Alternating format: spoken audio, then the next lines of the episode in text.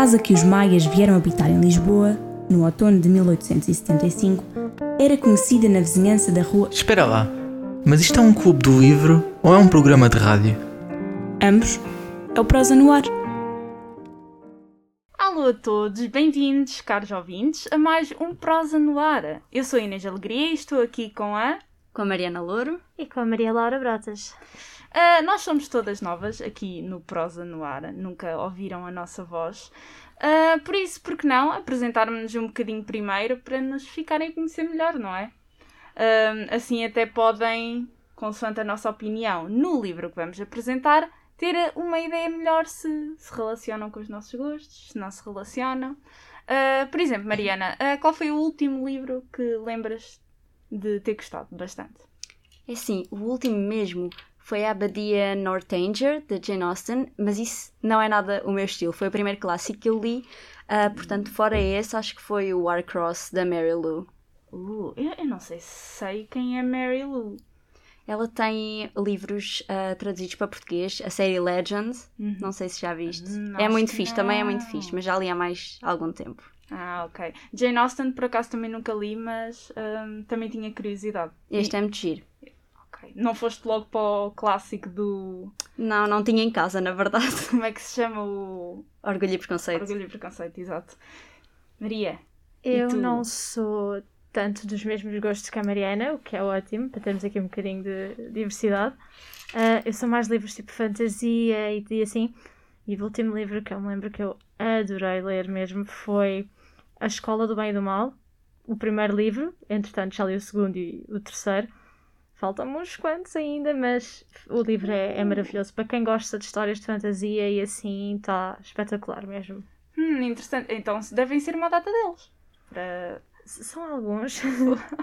eu não tenho ao certo a ideia de quantos são. Uhum. Sei que há aqueles três que eu tenho agora. Ainda estou a lutar com o terceiro, porque ele é grande, é grandinho.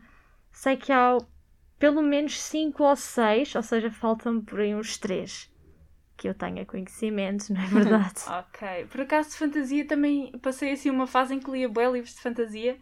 Um, e, mas normalmente o meu género, por exemplo, o último livro que eu me lembro de ter gostado, talvez o Lolita. Eu sinto que já li o Lolita há algum tempo, mas foi um livro que me demorou imenso tempo a acabar. Aquilo foi tipo mais de um ano, que eu estava sempre parada, Sério? lia, ah, eu parava, sei, lia.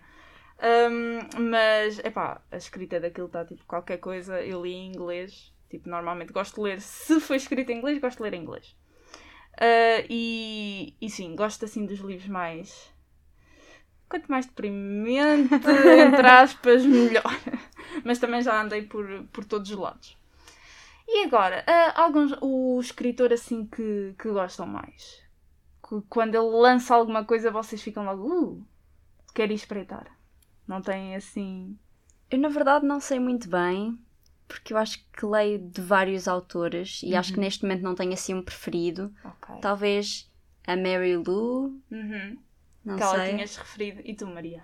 Bom, eu assim, eu não sou muito ligada aos autores em si, eu sou Uhum. mais para, para os livros, mas talvez teria que dizer o. Eu não sei bem o nome dele, ah, mas. Pronuncia mal, é na boa. Ah, não, não, eu não sei mesmo Ah, o tu nome não dele. sabes É mesmo? si- a minha cabeça está a processar qualquer coisa, mas não, não está a chegar lá.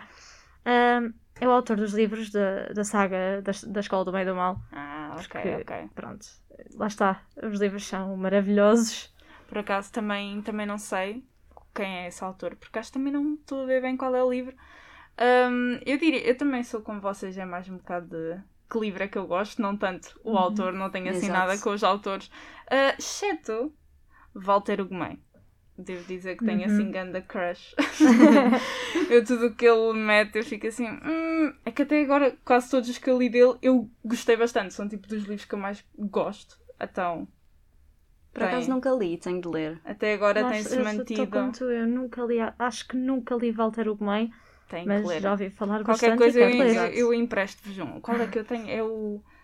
ah, a máquina de fazer espanhóis. Ah, sim. Já ouvi falar desse. Esse é muito bom. Acho que é, é esse e o Filho de Mil Homens. São tipo os meus preferidos. Mas pronto, vamos ao que interessa, uh, que é o livro deste mês, do mês de dezembro, uh, que foi, se vocês seguem as nossas redes sociais da, da ESC-FM, já devem ter conhecido, que é o livro Persepolis, da Marjane Satrapi. Acho que é assim que se pronuncia. Acho que é. Ah, Eu- deve ser, qualquer coisa assim. Espero bem não estar a Se arruinar for isto. assim, desculpem-nos, mas vamos dizer isso o Exato. programa inteiro. Pedimos imensa desculpa. Desculpa lá, Marjane. Um, e nós escolhemos este livro com base em que alguma de vocês queira dizer.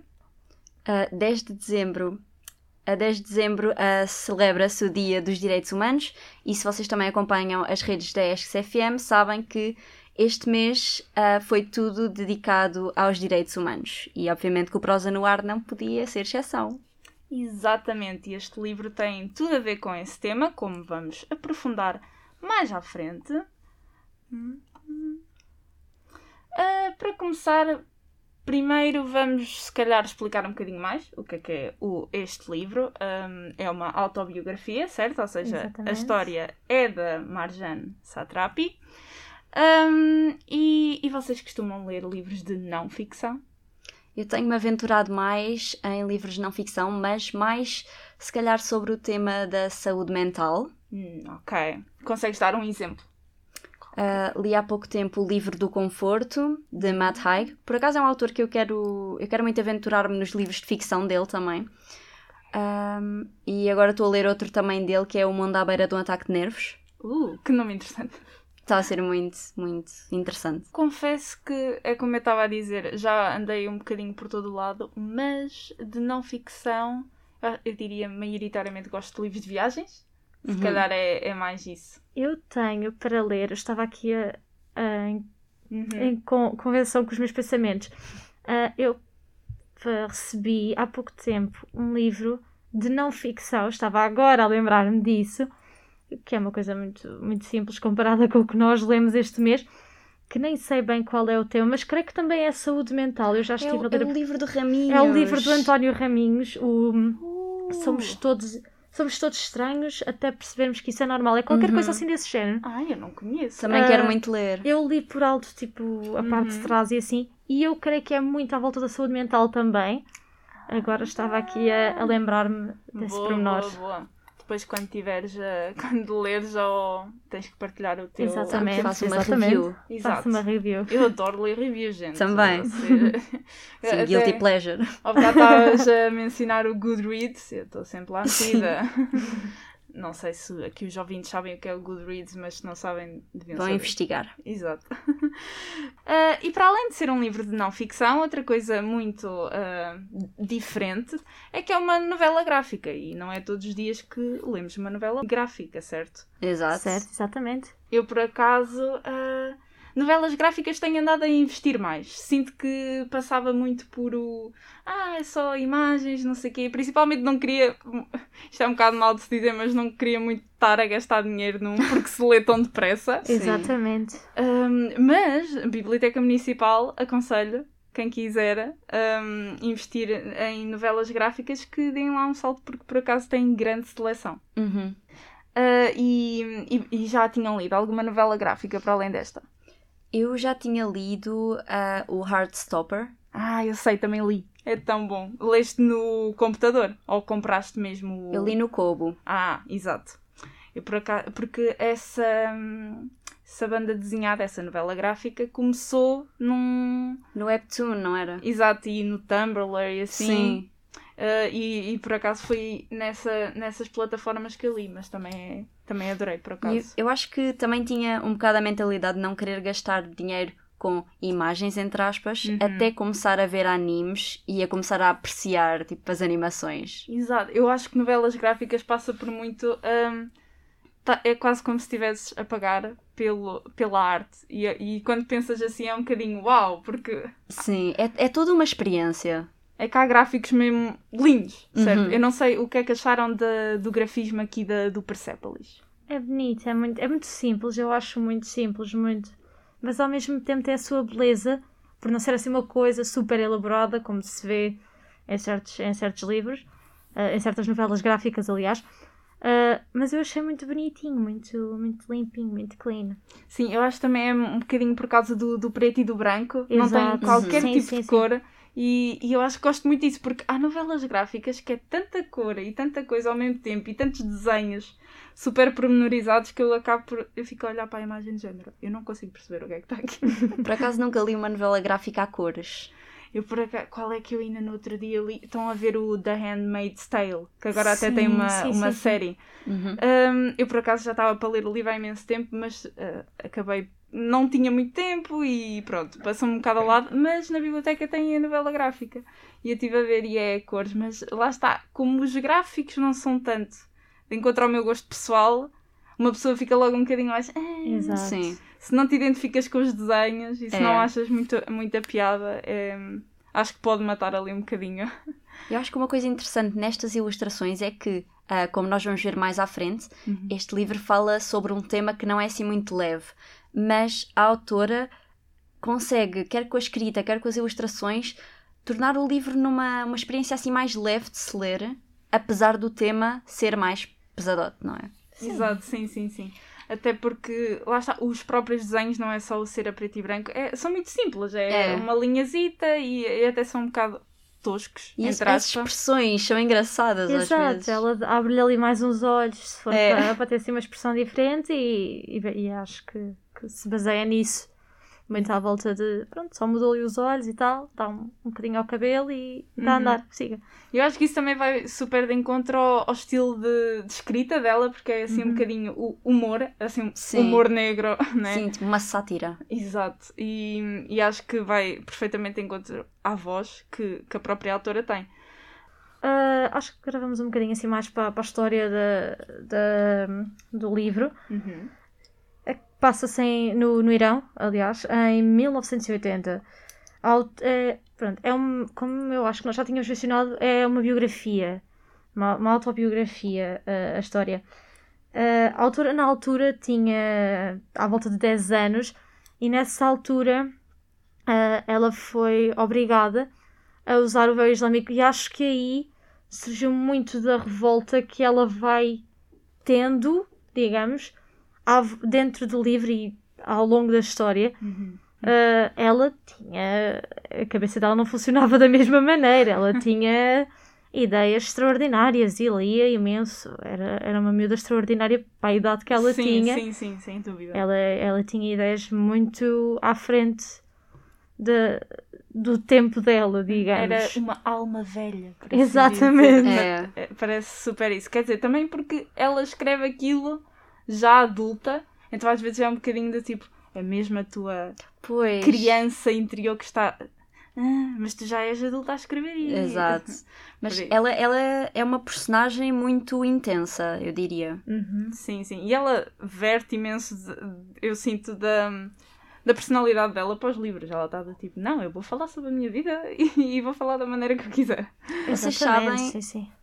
Vocês sabem que, na verdade, ela escreveu Persépolis, que era para contar aos seus amigos a sua história. E ela escreveu originalmente em francês, como nós vamos perceber mais para a frente eh, porque é que isto acontece. E tornou-se um fenómeno. As pessoas gostaram tanto que se tornou um fenómeno mundial. E, e pronto, agora está traduzida em imensos países. Sim, eu sinto que. E dá para ver um bocadinho disso. É uma coisa muito. Parece que foi escrita para, o- para os amigos, lá está, É. para a família. É, é uma coisa muito. Sim, sinto que é uma escrita muito impessoal, muito. Uhum. Pronto. Está ali assim um, um sentimento muito cru daquilo que Exatamente. realmente aconteceu. Ahm, mais info que tínhamos assim ah, na, na história deste livro. Ah, eu creio que isto gira tudo muito à volta. Se bem que ela, pronto, depois acaba por se passar no, noutros países, mais à frente vamos ver isso, mas passa-se muito à volta da revolução que se via naquela altura e da guerra. Isto, na verdade, passa-se quando o, o chá ah, se foi embora do governo e aquilo ficou tudo uma confusão. E depois o. Irão entrou em guerra. E- Exatamente.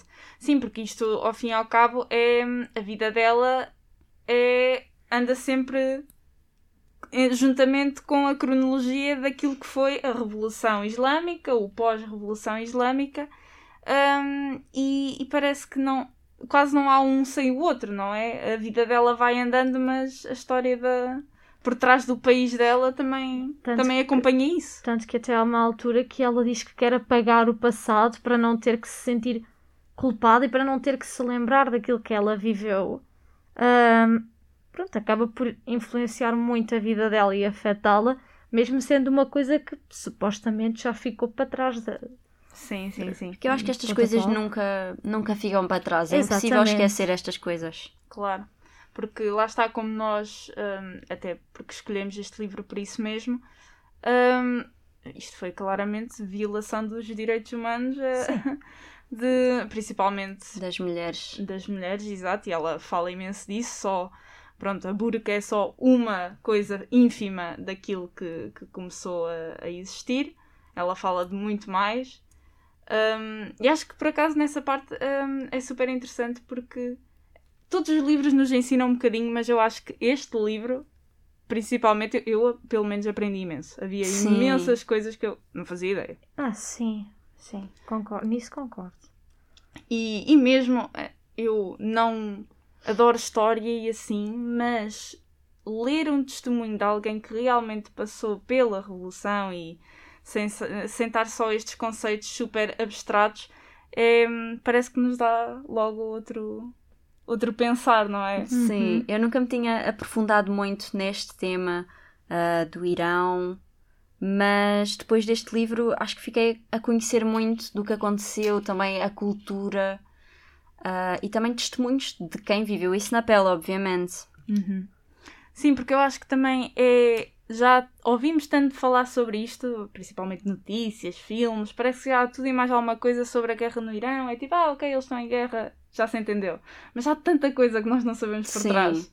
É ti- só temos esta ideia super, super genérica e depois perguntamos do tipo, então, mas, mas realmente como é que isto funciona? Porque é que isto está assim? Pois, porque eu acho que eu- eles não sabem já porque é que estão a lutar. E eu acho que eles já estão a lutar há tanto tempo que hum, uma notícia sobre a guerra no Irão já não nos diz nada, porque já é tão recorrente e é um bocado triste, porque parece que nos estamos a esquecer deste tema que é tão importante. Ah, e uma coisa que por acaso também hum, me chocou imenso foi. Chocou e não chocou porque eu já tinha um bocadinho esta ideia, mas o facto dela referir hum, como a vida era antes da Revolução, como não usavam burca e. E as mulheres, tudo- estava tudo normal. As pessoas eram livres, era um país como outro qualquer. ah, e de repente, para, porque parece que nós conhecemos, principalmente nós da geração mais nova, parece que não conhecemos estes países sem ser em guerra. Ah, não é? sim. Exato. E pensamos, ah não, eles tipo, sempre usaram burca e essas coisas. Ahm, mas ver que realmente ela fala da mãe e da avó, não sei o quê, completamente livres, é assim um bocadinho do género, uau. Com o avançar do tempo, parece que estamos a regredir. E é, É mesmo. Nós que estamos deste lado do, do pano, não vê. Para nós é pá, quando ela fala, ai, a avó e a mãe livres, não sei o quê, nós chegamos tipo, ok, é, é normal, mas para eles não é. Exato. E para nós, acaba, quando percebemos em que contexto é que ela fala disto, deixa de ser normal também, porque nós, para nós, aqueles países sempre estiveram em guerra, sempre, elas, as mulheres sempre usaram burca. Acaba também por eh, fazer, mexer um bocadinho connosco do género. Espera, mas isto para nós é normal.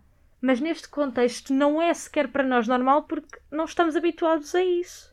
Uhum. E eu acho que, apesar de nós estarmos a ver isto do ponto de vista da Marjane, que pronto, ela tinha 10 anos quando começou a usar o véu, se calhar podíamos pensar mais numa perspectiva de como é que a mãe e como é que a avó se sentiram.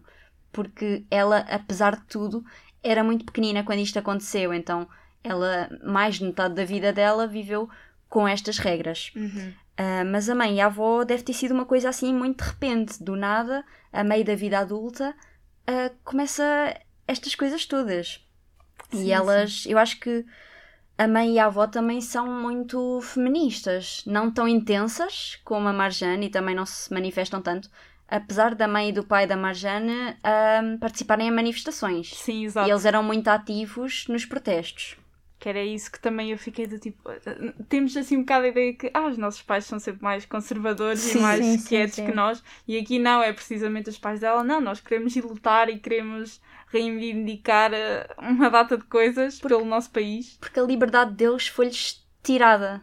Assim de Exatamente. repente. Uhum. E depois era como estavas, eh, como estavas a dizer, quando tudo isto aconteceu, eles já, eles já eram adultos, já tinham a maior parte da vida feita. Já tinha uma filha. Para eles foi um choque, mas para a Marjane, não. Pois, porque Não ela foi. cresceu neste meio, então Exatamente, exatamente. é, é um bocado, parece, a vida, era o que, como eu estava a dizer, que a vida dela parece que acompanha hum, a revolução. É, anda Sim. tudo compassado. Uhum. E eu acho que uma coisa interessante dizer é que a Marjane é bisneta do ex-imperador. Ah, portanto, ela sempre cresceu a ouvir a avó a contar assim umas histórias. Pois é, pô, E, que eu e ela queria, ela queria meio que trazer o avô de volta na, na figura dela. Sim. Ela, ela, era, ela queria lutar para trazer eh, Uhum. a glória do avô de volta. Eu acho É. que, pronto, pelo que percebi. Sim, ela definitivamente tem assim um- uns discursos super ah, para a idade que tem, lá está. Sim. Ela quer fazer tudo. Quer Sim. fazer tudo e mais alguma coisa. Eu acho que isso também eh, eh, tra- vem um bocadinho de, se calhar, a impotência que ela deve sentir de ser uma criança no meio disto tudo. Tipo, Uhum. e, ao fim e ao cabo, ela não pode fazer assim tanto. Um ponto que também é muito importante ressaltar e que eu achei bastante, se calhar, chocante, ah, não sei bem, é que hum, durante a guerra e na cabeça da criança de 10 anos, 10, 11 anos que ela era, ela e os vizinhos, os amigos, a prisão e a tortura dos familiares era assim uma competição. Parecia que quem vinha da guerra sem um braço, sem uma perna, era mais herói do que quem vinha inteiro.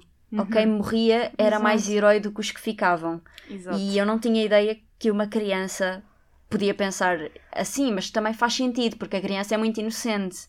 Não, ela, ela não pensava que era uma competição por mal. Era mesmo porque, não sei, as crianças são muito inocentes. Também foi interessante ver estas perspectivas. Sim, é- é- é, eu até acho que elas veem, ela vê tudo isto com mais clareza, não é? Ela vê Acho como as sim. coisas são, na realidade, Exato. que é um bocadinho realmente havia uma competição n- neste aspecto.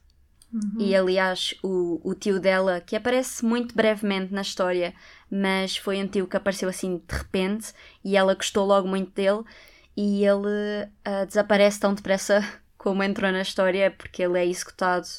E isso também marcou muito a Marjane. Ela foi a última pessoa a estar com ele antes de morrer. Foi ela a única visita que ele teve e ele pediu que fosse ela. Tal era hum, a relação deles. Uhum. Sim, e deve ser. ah, pronto, lá está. É que o tom é assim humorístico em muitas partes, mas depois temos assim estes choques de. Sim. Há realmente familiares da, da Marjane que estão a morrer por causa disto tudo. Entretanto, a- Marjane é mandada, entre aspas, pelos pais para a Áustria. Eles próprios dizem: Nós amamos-te tanto que queremos que vás embora, porque eh, ela vai para a Áustria, primeiramente porque ela, enquanto estava no, no Irão, teve uma, uma educação francesa, uma educação no liceu francês, se não estou, se não estou enganada, e hum, eles sabiam que com a educação que ela tinha, com as ideias que ela tinha, ela ser assim tão revolucionária sozinha, ela iria sofrer enquanto, enquanto estava por lá e não poderia meter em prática a sua, a sua, a sua educação francesa e a educação que teve ah, no, no Irão, porque aos poucos as coisas iam sendo proibidas e ela ia deixar de ter aquele, aquele ia deixar de poder ter aquele espírito que ela tinha.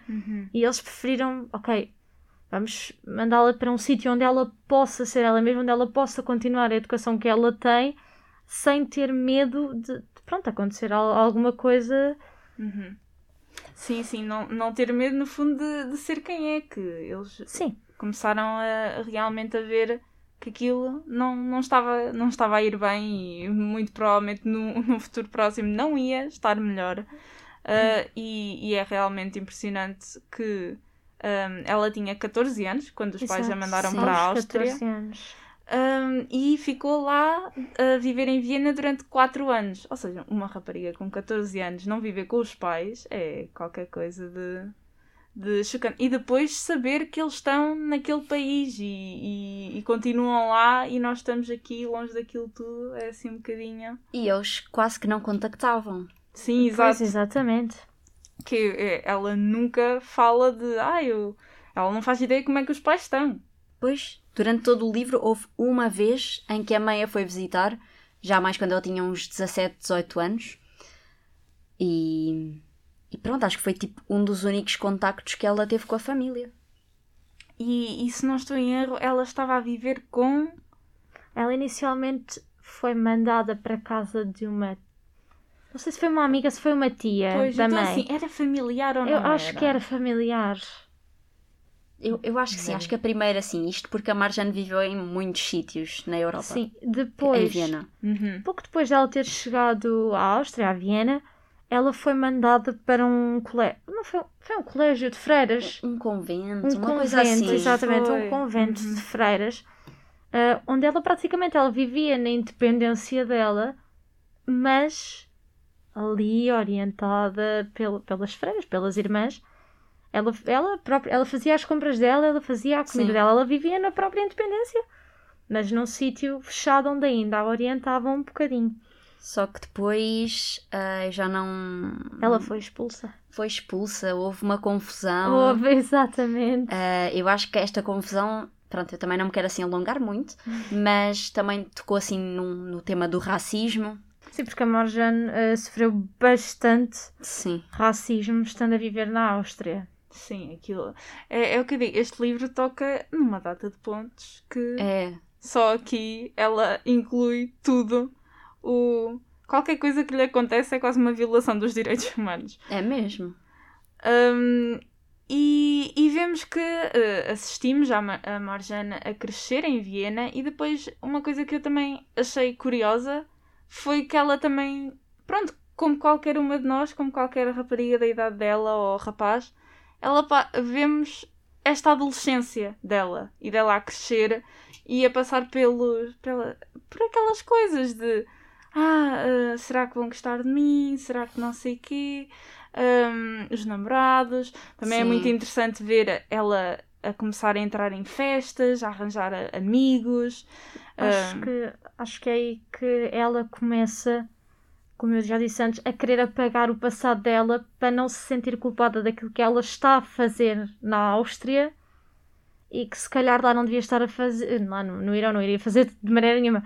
Claro. Ah, acho que é aí que ela começa, se não estou em erro, a querer apagar o passado para não ter que se sentir eh, meu Deus, isto é um peso, eu não devia estar a fazer isto, eu Uhum. não posso. E pronto, acho que é nessa altura que ela, a cabeça dá assim um, um Sim. clique.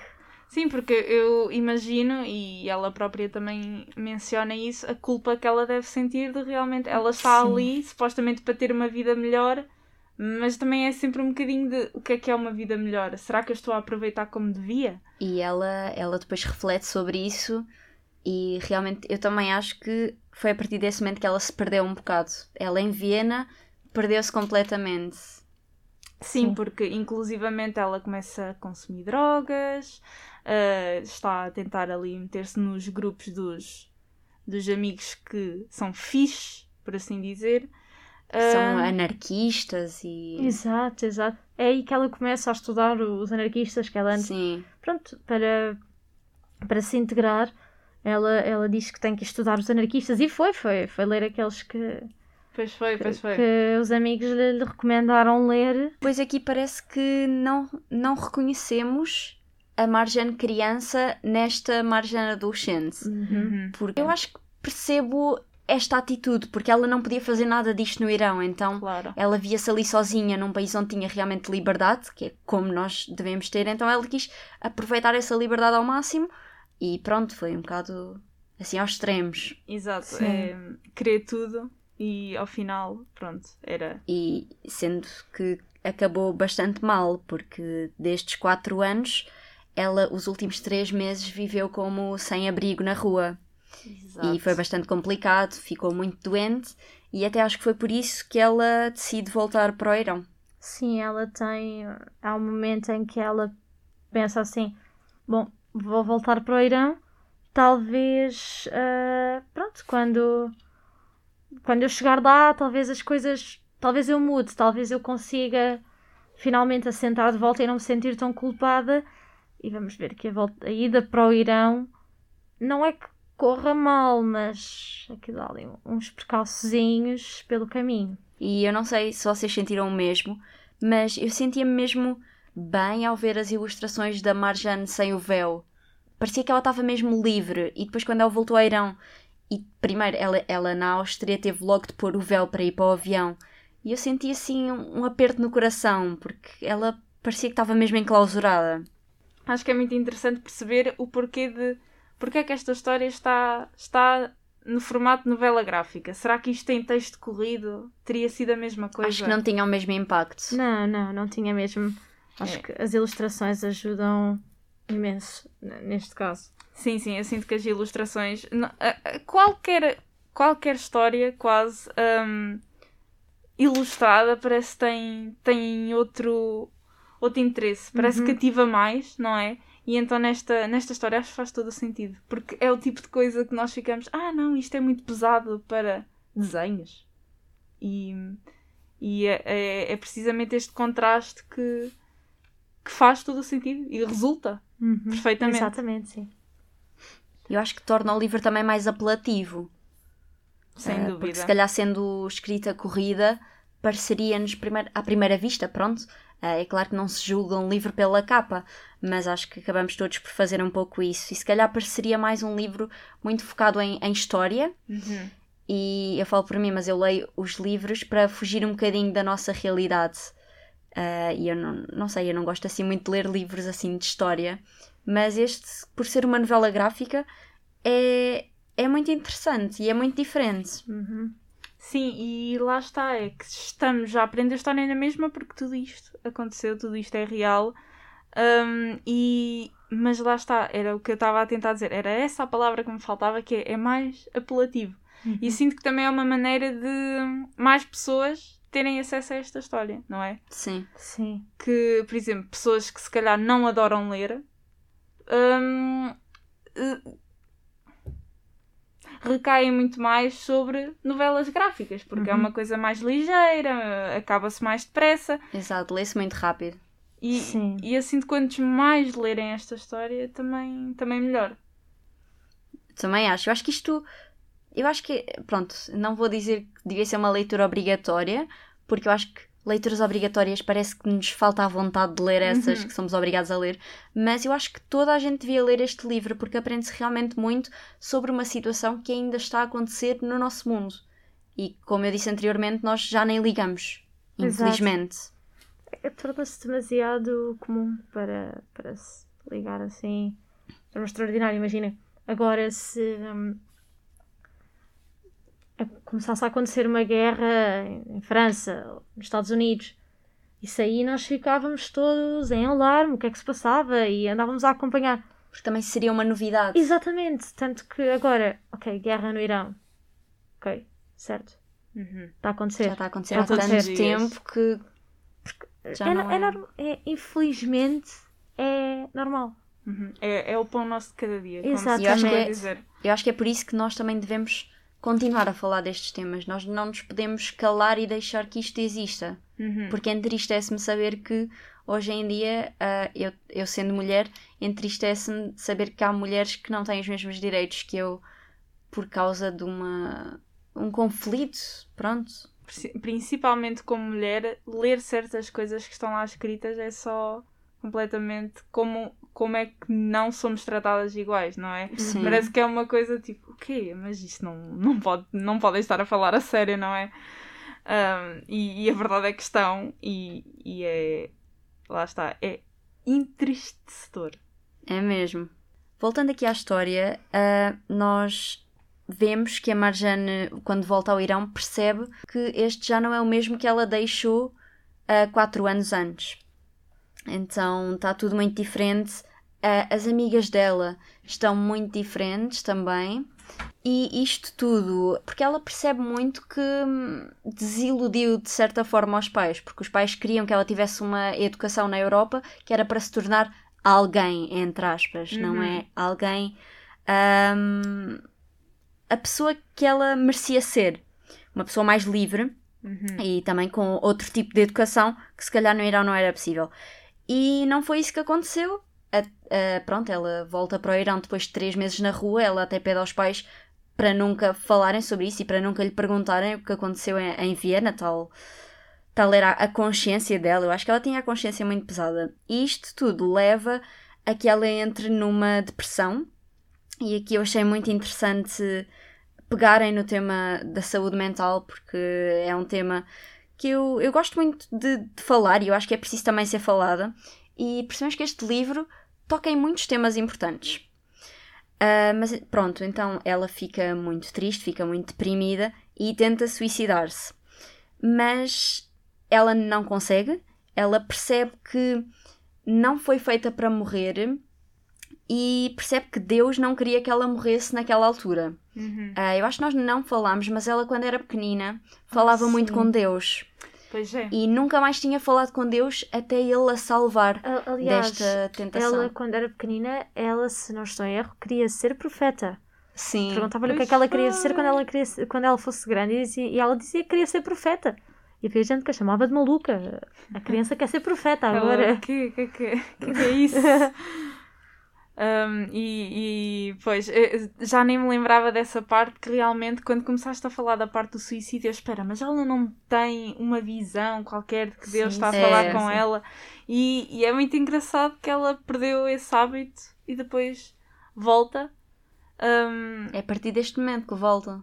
é, é, é- deixa-nos a pensar, não é? Sim. Assim um bocadinho a, a relação que ela tem com, com a religião e com Deus.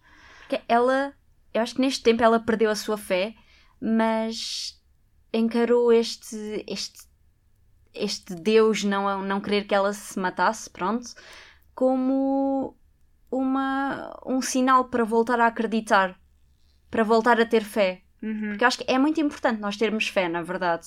Fé Sim, em alguma sim. coisa. Sim, sim, claro. Um, fé não implica acreditar numa religião, pertencer a uma Exato. religião, quer que seja. E, e sim, vemos realmente que a fé que ela tem aqui é, é completamente impulsionadora para ela sair E- deste buraco. Eu acho que tu pegaste aí na religião, mas eu acho que ela nem sequer fala nenhuma Sim. religião. Este Deus dela é um Deus imaginário, Uhum. acho eu. Ah, mas sim, realmente tens razão que ela nunca se dirige propriamente a este é o meu Deus, ah, esta é a missa a que eu vou, ou este é o livro que eu leio e, e faço isto por tudo. É uma coisa muito espiritual, quase, É. não é? Uhum. Aí depois dessa, dessa fase mais negra, mas depois também dela ter, dela ter tido esta, esta aparição, digamos, este hum, pensamento em que via o seu Deus, em que via o Deus e que lhe dizia que não, pronto, e que ela percebeu que não era, que ela não foi feita, lá está, que ela não foi feita para morrer. ah, ela tem o chamado glow up, ela muda completamente e isso dá-se mais a entender também no- nas ilustrações que ela pronto, foi, foi uma mudança completa da, daquilo que era a margem que nós estávamos habituados a ver Uhum. depois dela ter vindo da Áustria ela pronto foi tornou-se outra pessoa e acho que isso ajudou também um bocadinho a, a reerguer-se depois Uhum, de ter vindo sim. da Áustria Porque não foi um glow up só físico, Sim. foi também um muito, muito psicológico. Uhum. Claro. E uma coisa ah, influencia a outra, não é? Exato. Ela começou-se a sentir melhor e, e ao investir na sua aparência também se sentiu ainda mais confiante em si mesma e vemos Exato. realmente que há aqui um pico, e ainda bem, ah, na confiança da, da Marjane. E depois é interessante que ela ah, começamos aqui a entrar na parte em que ela fala de marido. Uhum. Um, e, e é muito interessante. Eu, pelo menos, fico sempre assim um bocadinho chocada, porque sendo ela tão feminista e, e tão poderosa, e de repente ela vem falar de estar com um homem, é do género: Ai não, o que é que estás a fazer, rapariga? Do género. Parece que não, não foste feita para isso, né? Exato. Exatamente. Tu não vais a pen... tu não chegas àquele ponto e pensas, ela vai ter um marido. Não, pensas, ela É vai. precisamente o oposto. conti- Exato, ela vai continuar solteiríssima e com a força dela e uma mulher independente e feminista. Entretanto, ela arranja um marido. E eu acho que, pensando na Marjane, ela teve namorados e eu pensava que ela ia continuar apenas com namorados. Eu não, não achava que ela se fosse prender Uhum. a um casamento. Porque, pronto, na altura também, nos casamentos, ah, os homens basicamente é que mandavam nas mulheres. O, o marido dela, que é, que é o Reza, por acaso não faz isso. Ah, o pai dela até tem uma conversa com ele antes deles casarem, antes dele a pedir em casamento, acho eu Uhum. onde diz que, e isto aqui eu não fazia ideia, que ele o reza no casamento, ao assinar os papéis, ele é que dava autorização de ela poder um- eventualmente um dia divorciar-se. Por é. isso, o pai Uhum. dela diz logo: Tu vais dar à minha filha o- a, a decisão dela se, quis- se querer divorciar ou não. Uhum. Sim, ele permite que ela eventualmente um dia, se quiser divorciar, pode fazê-lo. Exato. E, e sim, só isso também é. E, e- é muito interessante ver o pai intervir aqui do género: não, tu vais permitir que a minha filha um dia É. possa decidir por si própria. E ele, ok. Sim, Isto eu acho que ele não queria, desculpa, ele não queria tirar essa, essa li- ele bem diz que criou a, a Marjane na liberdade, no, no sentido dela ser livre por ela mesma, decidir por ela mesma, e que não era agora que ela se ia unir a alguém e ia deixar de ser livre, isso não, não lhe passava pela cabeça e eu acho que ele fez isso muito para proteger aquilo que a Marjane era. Ou seja, ele não quis de maneira nenhuma acabar com tudo aquilo que ele foi ensinando ao longo da vida, que é tu és livre e decides por ti mesma. Sendo que a Marjane diz sempre que o pai sabia que aquele casamento estava destinado a um divórcio. Sim. Ele, mesmo sabendo que aquilo não ia, não ia dar a um bom caminho, ele deu sempre a liberdade à filha para ela escolher o seu caminho. Ela, ela tinha de aprender por si mesma e tinha de errar e não ia ser o pai que a ia impedir de fazer isso. Acho também é uma coisa muito normal. Nós temos de errar para, para perceber as coisas e pôr-nos no nosso caminho certo. Uhum. Sim, é, é, é impressionante a, a liberdade que ele lhe dá para. Não, isto é a tua vida e olha. Sim, Eu, eu, eu, eu sei que isto vai dar errado, mas sim. é, não há problema. E mesmo ele sabendo que ia dar errado, ele convenceu a mãe dela a aceitar foi. o casamento. Depois ela ficou muito chateada porque, pronto, spoiler alert, mas Eles, eles divorciam-se, não é? Ups. E a mãe fica muito chateada com o pai porque tipo, ele sabia que aquilo ia dar errado e convenceu à mesma. Mas pronto, isto faz tudo parte de um, de um processo. A Marjane tinha de aprender por si própria. Exatamente, ela tinha que aprender com os próprios erros, como se costuma dizer. Sim, e, e ficaria sempre aquela ideia: se o pai a proibisse, iria sempre ficar. Então, mas e se não nos divorciássemos no futuro? Sim, e eu acho que ela, ela tinha liberdade demais para se o pai lhe dissesse não, não te casas, ela aí casava-se à mesma. Pois era. Sim.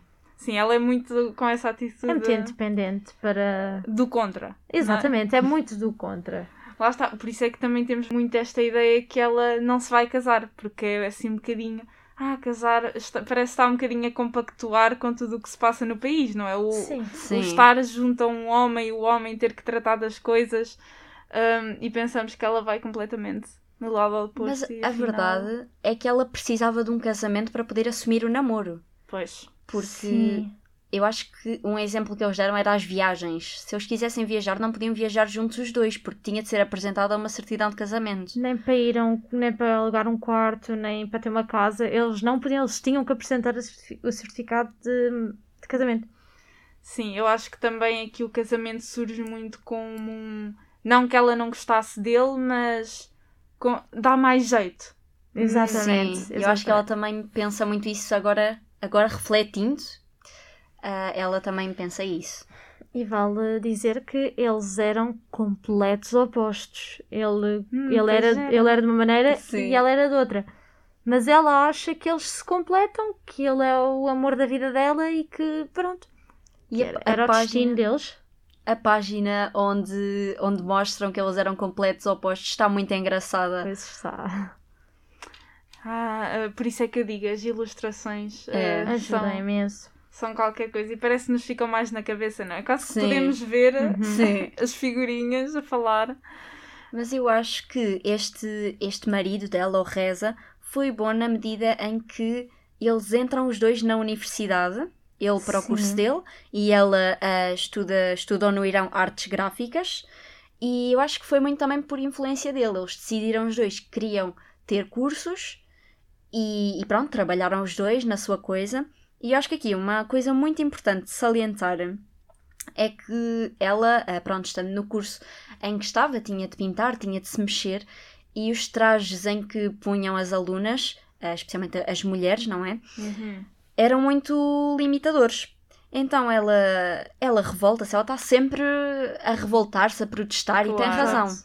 E ela consegue mesmo uma diminuição no véu das alunas daquele curso e as calças mais largas que era para se que era para se movimentarem melhor. E ela consegue mesmo isso e eu acho que foi uma grande conquista. Para entrar para a universidade, eh, eu lembro-me, este momento, eh, eu ri-me bastante. Ela teve que fazer uma espécie de prova de religião. Então, ela passou dias a tentar aprender a rezar em, em árabe e a tentar, pronto, essas coisas todas re- relacionadas com a religião, porque ela não as seguia. E ela chega à prova de religião e perguntou-lhe: Sabes rezar em, em árabe? E ela: Não, eu nunca aprendi árabe. Eu sei rezar na língua em que, que eu aprendi. E se todos nós falamos essa língua, não tem porquê saber rezar em árabe. Ela faz-lhe imensas perguntas sobre a religião. Ah, pergunta-lhe se ela é religiosa, se ela é praticante, e ela responde duas vezes que não. Pois foi. Ou seja, ela é super honesta. Ela ali. E eu pensei assim: pronto, está tramada, vai haver aqui uma reviravolta, ela não vai entrar para a universidade. Entretanto, chega a carta de admissão que ela tinha sim entrado para a universidade e disseram-lhe que, ela, que a pessoa que lhe fez essa prova tinha adorado a prova dela porque foi a única que foi honesta. Uhum. Quer dizer, as outras pessoas tinham ido lá, tinham rezado e tinham dito que eram religiosas sim, não sei o quê. Ela chegou lá. tudo. Ela chegou lá, foi honesta e, e pronto, valeu-lhe os pontos. Sim, eu, eu também achei super engraçado que ah, podia-lhe ter sido o tiro pela culatra, não é? Ah, Sim, Mas realmente a pessoa que ela encontrou e que lhe fez a entrevista Ela teve uma sorte. Muita sorte mesmo. e, e ao mesmo tempo quase que dá assim um bocadinho de esperança, tipo, finalmente pessoas que ainda Sim, têm consciência e, e fazem alguma coisa de jeito, por assim dizer. Um, e, e foi surpreendente. Esse homenzinho. ah, sim.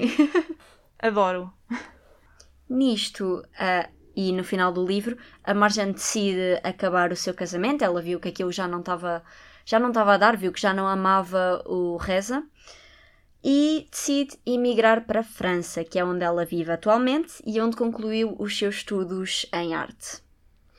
Uh, vemos aqui que o pressentimento do pai acaba por se concluir ela realmente o casamento pronto, acaba por chegar Sim. a, um ponto porque vê-se mesmo na- no livro que eles, pá, aí um mês depois de, se- de estarem casados, as coisas começam a dar para o torto. Eles, eles já mal falam, eles têm público, fazem a aparência de, de casados, não é verdade?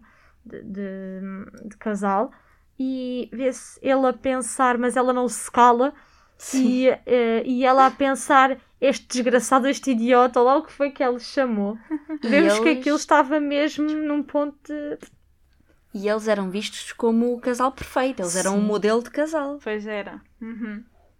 Ali o, o, os, os ídolos, o exemplo a seguir e Uhum. afinal por dentro Pois, o que por trás das câmaras. Afinal, havia outra. E, e eu sinto que também é muito interessante, não aqui na parte do. Quer dizer, também o casamento está aqui um bocadinho ah, interligado, mas a diferença que nós vemos entre a vida que eles todos mostravam, ah, a vida pública, aquilo que davam a conhecer aos outros, e a vida que se passava dentro da casa deles, que era até porque há partes em que.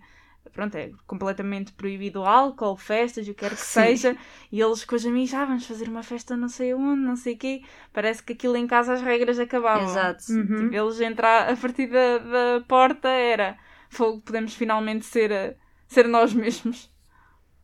Agora, a seguir eh, ao que a Mariana já disse, dela ter eh, imigrado para a França, ehm, há aqui um momento que acho que marca muito a história da Marjane e não foi uma pessoa que nós. Portanto, nós falámos aqui esporadicamente dela, mas que acaba por significar muito para a Marjane, que é a avó dela. A avó dela acaba por vir a falecer. Ela, depois de, de emigrar para a França, só vê a avó uma vez, se eu não estou em erro. E a avó acaba por falecer, e se não me engano, ela diz qualquer coisa do género. Do género, há um preço a pagar pela liberdade. Uhum. E acaba assim a história. Exatamente. É- É até estou a ver vago. aqui no momento, exato, a liberdade tem um preço. Uhum. É e eu, ela eu, na verdade, eu fiquei sem perceber se a avó dela morreu, ah, por exemplo, uma presa política ou se morreu de causas naturais, porque eu acho que esta última frase não percebi muito bem se tinha relação com a morte da avó ou se era só para Deixa muito a finalizar desejar, assim deixa o muito- livro. Eu fiquei muito curiosa. Exato, deixa muito a, a desejar, ficas a pensar no assunto do género. É, O que é que sim. será que aconteceu? Ela deixou aqui, sem dúvida, a coisa um bocadinho no ar do género. E mesmo a imagem final que eu estou a olhar neste momento é, é muito os pais a despedirem-se dela e a avó está num. completamente nem está a olhar para ela e está a chorar, só. sim. E é, é tão impactante que ela, ela dizer esta foi a última vez que eu vi a minha avó. Um, e sim, também fico com essa dúvida de esta parte da liberdade foi só numa de um, esta é a última vez que eu vejo a minha avó por causa das situações em que em que eu tenho que ir para longe e, e pronto, Talvez. lá está, é, esta, é este o preço de ser se livre. calhar, se calhar, ela não conseguiu aproveitar os últimos anos de vida da Uhum. avó. Deve Exato. ter sido mais isso. Eu, eu penso que sim. ok. Um, mas, mas lá está, ela também deixa. Eu sinto também. é- cada um pode ter aqui a sua interpretação de como é, como é que o livro acabou. Um, e agora sim que já explicámos melhor a história, ah, acharam o livro cativante? Sentiram Sim. que, que vos prendeu? Muito. Sim, porque nós ficamos com. Nós sentimos a necessidade de ver o que é que vai acontecer a seguir. E é uma história, eu, eu achei que, que se lê bem, é- não é um livro difícil de se ler e cativa muito, do género. Eu quero saber o que é que aconteceu e ficas ali presa à história. Acabas por aprender bastante com o livro, mesmo sendo, lá está, fácil de ler, Sim. é muito acessível. Eu Não é- perdia-me a ler, eu ficava tanto tempo a ler aquilo que eu já nem sabia quantas andava, porque eu só queria saber como é que aquilo ia acabar. Exatamente. E depois, como lá está, como é com desenhos, é tudo muito mais. Ai, ah, quero ir pegar e folhear e. E Esse que é depois. mais fluido. Uhum. Uhum. não é, não é exaustivo e acabamos por aprender tanto sem quase nos esforçarmos. Um, e, e também é, é, é isso que eu também gosto imenso nas novelas gráficas, às vezes são livros que se leem rápido, mas ficar um bocadinho a olhar mais para os desenhos é tão. Ficar mesmo a olhar, tipo, "Ah, mas o que é que se passa aqui? Eu, eu Sim. fico imenso do género a ler a própria imagem, o- quais são assim o- os, os segredos Sim. subliminares que estão aqui uh, que ela não diz com as palavras, não é? Uhum. E não sei se sabiam, mas um aspecto muito interessante é que este livro já foi adaptado uh, ao, ao grande ecrã, ao cinema. Uh, o, o filme tem exatamente o mesmo nome que o livro, Persepolis. Uh, por acaso eu ainda não vi, não sei se alguma de vocês já ouviu Não, falar. Eu ainda não vi, mas fiquei com curiosidade Sim, agora de ver. exatamente. Transformar aquilo tudo que nós lemos no, num filme, vá, transportar para o cinema, deve ser. eh, O filme deve estar bastante interessante. Mas sinceramente não sei se vai ter o mesmo impacto. Não, Eu também é- não sou assim muito fã de filmes, Uhum. ah, mas não sei, é que acho que a parte de ser cartoon ah, é, é uma, uma parte muito importante deste livro e faz tudo parte. Uhum. Exato, eu sinto que, porque lá está, o, ah, o filme, eu já não me lembro se vi o trailer, mas já tive assim algumas imagens e as ilustrações, se não são idênticas, são praticamente. Ah, é? Ou seja, aquilo é mu- muito igual, em que a história, o desenvolver da história e as próprias imagens é quase como o livro, mas animado. Pronto. Ah, as ok. personagens estão-se a mexer, não sei o Ok, quê. ok. Mas é preto e branco. É com ahm, desenho, a banda desenhada na mesma.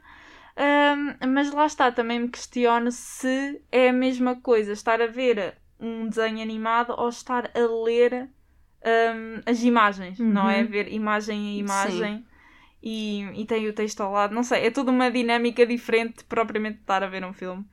Não sei, eu- estava a pensar que o filme era como pessoas Sim, reais. eu também Não, pensei não. que fosse um, um mas live action. sendo animação, fico ainda mais curiosa para ir ver.